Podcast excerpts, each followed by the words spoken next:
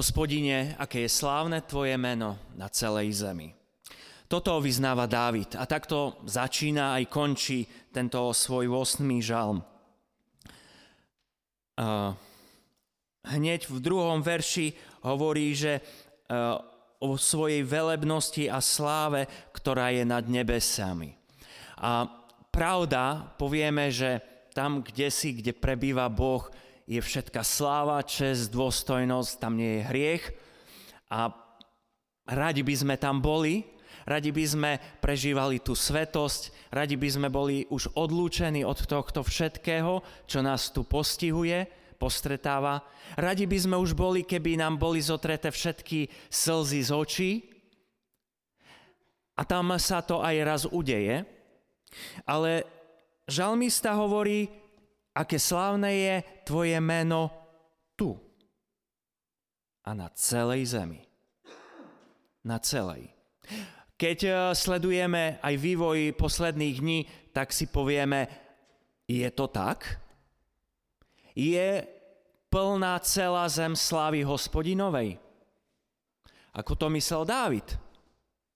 Veď máme pocit, že to je úplne naopak. Ako keby tá sláva tu nebola.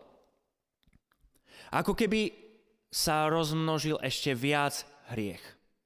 Viac neprávosť. Viac svojvoľa, viac nenávisť, neodpustenie, pomsta. Pavol píše, ale keď sa rozmnožil hriech, ešte väčšmi sa rozhojnila čo? Milosť. A Pavol v liste Efeským v prvej kapitole, v tých úvodných veršoch, hovorí, k čomu sme my ako svety boli určení. A jedna z tých vecí je, že sme boli vyvolení k tomu, aby sme zvelebovali slávu jeho milosti, ktorou nás omilostil v tom milovanom. A tak, ak máme dnes pocit, že sa ten hriech ešte viacej rozhojnil, tak môžeme týmito dvomi textami Apoštola Pavla povedať, ešte je väčšia príležitosť, aby sa rozhojnila sláva jeho milosti. Aby bola vyjavená práve v týchto časoch, neľahkých časoch. V milovanom nás omilostil. Keď hovoríme o hriechu,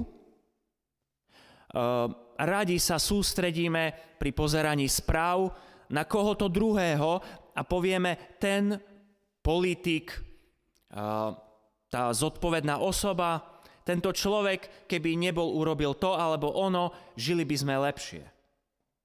Môžeme povedať to isté v zbore, v rodine, keby ten alebo onen neurobil to a ono, žili by, žilo by sa nám ľahšie a lepšie. No dnes chcem, aby sme sa ja aj ty, aby si sa pozrel do svojho vnútra a na svoj hriech. A aby tento hriech nestal prekážkou tomu, aby sme v ňom zotrvali. A naopak, aby sláva Božia a sláva milosti toho, že vyjdeme z toho hriechu, bola uveličená. A touto slávou aby aj dnes bola naplnená celá zem. Slavou toho, že každý hriešník sa zriekne svojho hriechu, že každý hriešník poprosí Boha o odpustenie a príjme tú milosť od Boha v tom milovanom Ježiši Kristu. Hospodine, Pane náš, aké slávne je Tvoje meno na celej zemi. List Židom tento 8. žalm uh, uh, spomína tiež a ukazuje na pána Ježiša a hovorí tento žalm nám prorocky, prečo prišiel tento milovaný od Otca. Prečo sa ponížil a prečo bol potom povýšený. Aby vysporiadal hriech. A nielen nejaký hriech sveta, nejaký vzdialený, nielen hriech suseda, hriech môj, hriech tvoj. A tento žalm hovorí aj o maličkých. O, deť, o deťoch, od ktorých si pripravil chválu. A o tom je aj dnešný text z Matúša z 21. kapitoly. Keď sa pozrieme do neho, ja som ho rozdelil na tri také časti. A prvých sedem veršov hovorí a vlastne celý, aj celú túto úvahu by som nazval, že kráľ oslavený najmenšími. Kráľ oslavený najmenšími. Tak sa poďme v tej, z tej 21. kapitoly pozrieť, pardon, pozrieť na prvých 7 veršov. A, a, ten evangelista Matúš nám v tomto texte aj kladie otázku toho zástupu v Jeruzaleme. Kto je to? Kto je tento, kto prišiel? Kto je tento kráľ, o ktorom hovorí zástup, že je kráľ? Nie všetci boli s tým uzrozumení, nie všetci boli s tým stotožnení. A tak sa s vami chcem pozrieť na to, aká je Božia predstava kráľa. My máme svoju predstavu o vodcoch, to je jedno, či politických, či cirkevných, či rodín, či v spoločnosti, či v nejakej dobrovoľníckej práci. Ale pozrime sa, akú má Boh predstavu o tomto kráľovi, o svojom vodcovi. V Zachariášovi v 9. kapitole je to spomínané proroctvo, ktoré je v tom 5. verši. A prorok Zachariáš od 9. po 13. kapitolu hovorí viacero obrazov, a aj vlastne celá tá prorocká kniha hovorí o obrazoch, o tom, aký bude Mesiáš. Nielen Zorobábel, nielen veľkňaz Jozua tej doby boli akoby pripodobnení alebo predobrazom pána Ježiša, ale e, Zachariáš eh, hovorí doslovne, že príde kráľ a príde na konkrétne miesto a príde konkrétnym spôsobom. A tak všetci vedeli, že dovt, potom sa nikdy také neudialo. Nebol to ani Zorobábel, nebol to ani nikto po ňom. Za tých 400 rokov, o kom by mohlo byť povedané, že prišiel alebo vtiahol ako nejaký vodca do Jeruzalema. V krotkosti aký má, akú máme predstavu o vodcoch.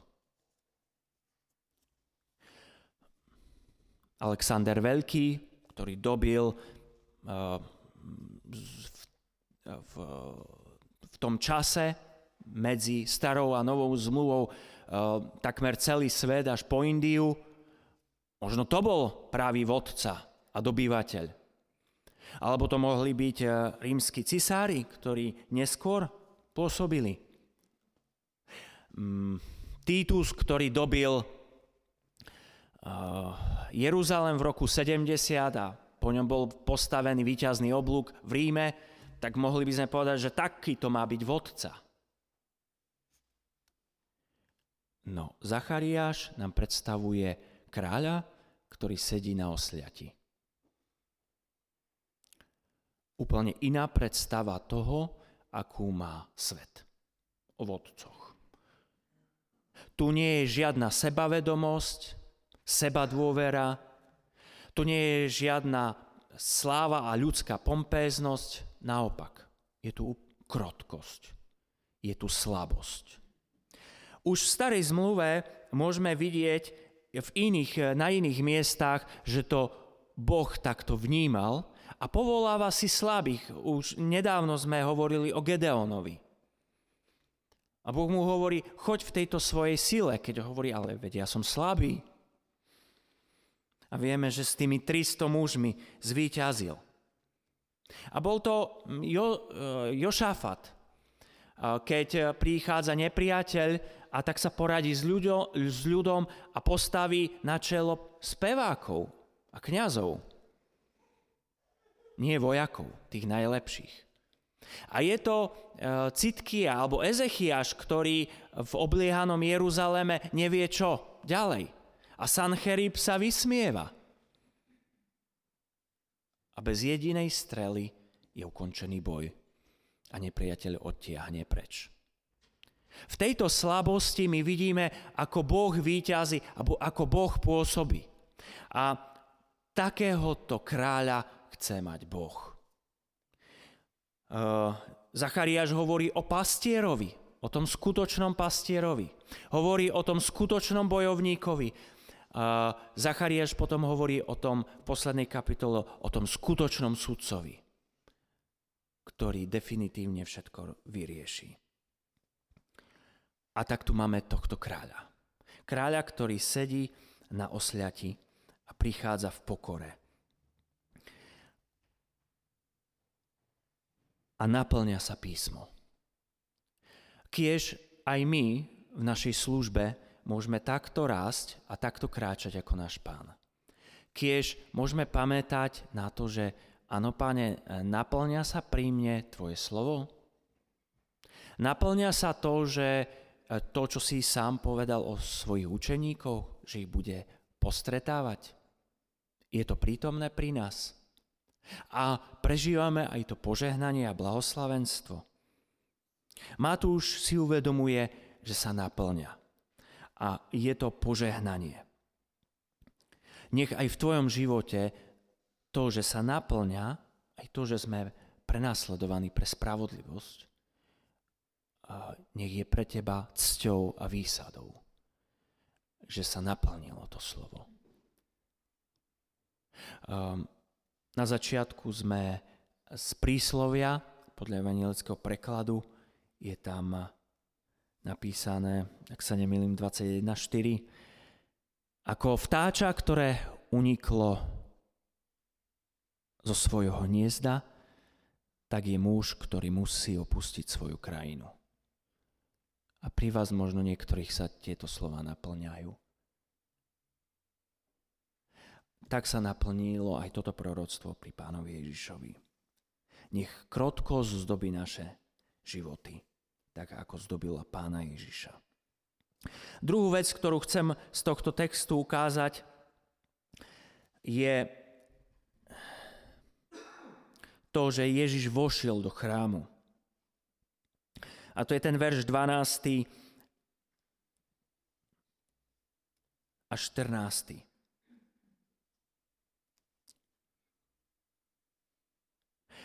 A tu sa plní ďalšie proroctvo. Proroctvo z Malachiáša z 3. kapitoly, kde je napísané a vtedy príde pán do svojho chrámu. Vtedy príde pán do svojho. Prichádza do svojho chrámu, do svojho ľudu, prichádza k svojmu stvoreniu. A chcem povedať to, že aj dnes uh, je nám vykreslený a chcem vám predstaviť Ježiša ako toho, ktorý prichádza. Prichádza k svojmu ľudu, k svojmu stvoreniu. A prečo musí prísť? No, kvôli tomu hriechu, o ktorom som hovoril na začiatku. Hriech nám prekázil prísť k Bohu. Hriech nás oddelil od Boha a nielen od Boha. Hriech nás oddeluje od jedného, od navzájom, od jedného k druhému. Hriech nás oddeluje a nerozumieme si. Nevieme si nájsť cestu k sebe. Práve kvôli hriechu. A preto pán Ježiš musel prísť. On musel prísť k nám pretože my nie sme schopní prísť k Bohu. On, ako hovorí Jan na začiatku v prvej kapitoli, že prebýval s nami. On prišiel do svojho vlastného. Jeho vlastní ho neprijali. A opäť sme pri hriechu a opäť sme pri tom, čo robí Pán Ježiš. A on to robí aj dnes, pre mňa a pre teba znovu sa skláňa a znovu je tu pri tebe a znovu ti hovorí, môžeme poriešiť túto vec. Môžeme zvíťaziť a môžeme ísť dopredu. Znovu je tu Ježiš ako prostredník, aby ťa zobral za ruku a priviedol späť k Otcovi. Priviedol späť k Bohu. A toto znovu a znovu robí a je pripravený robiť zajtra, pozajtra, popozajtra. To je jeho služba. A on v tomto chráme e, nastavuje veci tak, ako majú byť. Mm, tí náboženskí vodcovia si mysleli, že keď všetko budú mať pod dohľadom, keď e, tie zvieratá, ktoré tam boli, sú samozrejme pre obete Bohu, sú samozrejme 100% ideálne, tak ako si praje zákon. A myslia si, že toto je to dôležité. Ale naopak. Nie je forma, nie je niečo vonkajšie, ale pán ich pozýva k modlitbe. A dáva do poriadku to miesto. A tak to robí aj dnes a bude to robiť aj zajtra, aj pozajtra vo svojom ľude v tvojom chráme, aj v našom chráme, ktorým je církev. A chce, aby toto miesto bolo miesto modlitby. A tak, ak sa budeme za chvíľu modliť, chcem vás pozvať k tomu, aby to bolo, uh, bol moment, kedy urobíte jednu vec, prvú vec, poviete Bohu, Bože, zober, Ježiš, zober ma za ruku a priveď ma späť k Otcovi. A zober najprv ten hriech, aby sme mohli ísť spolu a mohli prísť tam, kde je svetosť a kde je čistota. A tretiu vec, ktorú chcem povedať eh, z tohto nášho textu, je ten zástup maličkých. Kráľ oslavený najmenšími. Vidíme to v tom texte od 8. po 10. verš. Eh, ten zástup, ktorý ho sprevádza do Jeruzalema a ktorý kričí Hosana synovi Dávidovmu, požehnaný, ktorý prichádza v mene pánovom Hosana na výsostiach.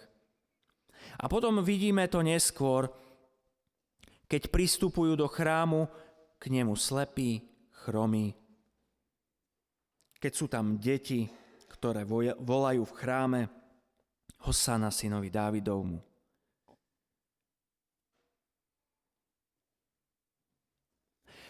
Sme v tom zástupe?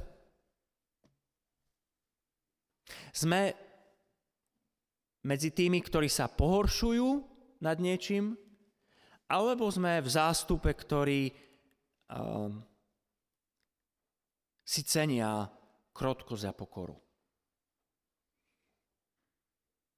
A ktorí krotko za pokoru nepovažujú za nejakú ľudskú slabosť, uh, nehodnú Boha, nehodnú nasledovania učeníka Kristovho?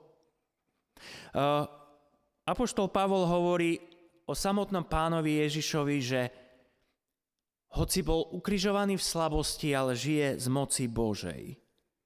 Aj my sme v ňom síce slabí, ale budeme žiť s ním z moci Božej pre vás. Áno, ukrižovaný zo slabosti, v bezmocnosti. A opäť je na mieste, keď aj o týždeň budem mať večeru pánovu, si znovu predstaviť pred seba ten obraz slabého a bezmocného Krista, vysiaceho na Golgotskom kríži a predsa mocného, predsa slávneho. A aj my sme v ňom. Sice slabí, ale budeme žiť z moci Božej. Zástup najmenších, zástup slepých a chromých. To druhé, k čomu vás chcem dnes pozvať a o čo vás chcem poprosiť, či v hlasných, či v tichých modlitbách potom, povedzte pánovi svoje potreby. A povedz pánovi, ja nevidím. Ja neviem dovidieť, čo bude o týždeň, o dva týždne. Ja nevidím svoj stav, ja nevidím, kde sa vôbec nachádzam a, a vlastne ja ani neviem chodiť. Ja neviem chodiť za tebou, pane. Ja ťa neviem nasledovať. Ja neviem pre teba žiť. Ja som chorý. Ja som nemocný. A, a popros ho, aby každú oblasť tvojho života on uzdravil. A tak, ako je pripravený odpustiť a oslobodiť od hriechu, je dnes pripravený aj uzdraviť. Uzdraviť všetko, čo je v tvojom živote choré. A tak zober Ježiša za ruku a chyť sa ho a dotkni sa ho, aby si mohol byť uzdravený. A potom výsledok. Dve chvály. Sláva jeho milosti, lebo si uvedomíš, že ti znovu odpustil. A druhá chvála, chvála vďačnosti. Pane, ty si ma uzdravil.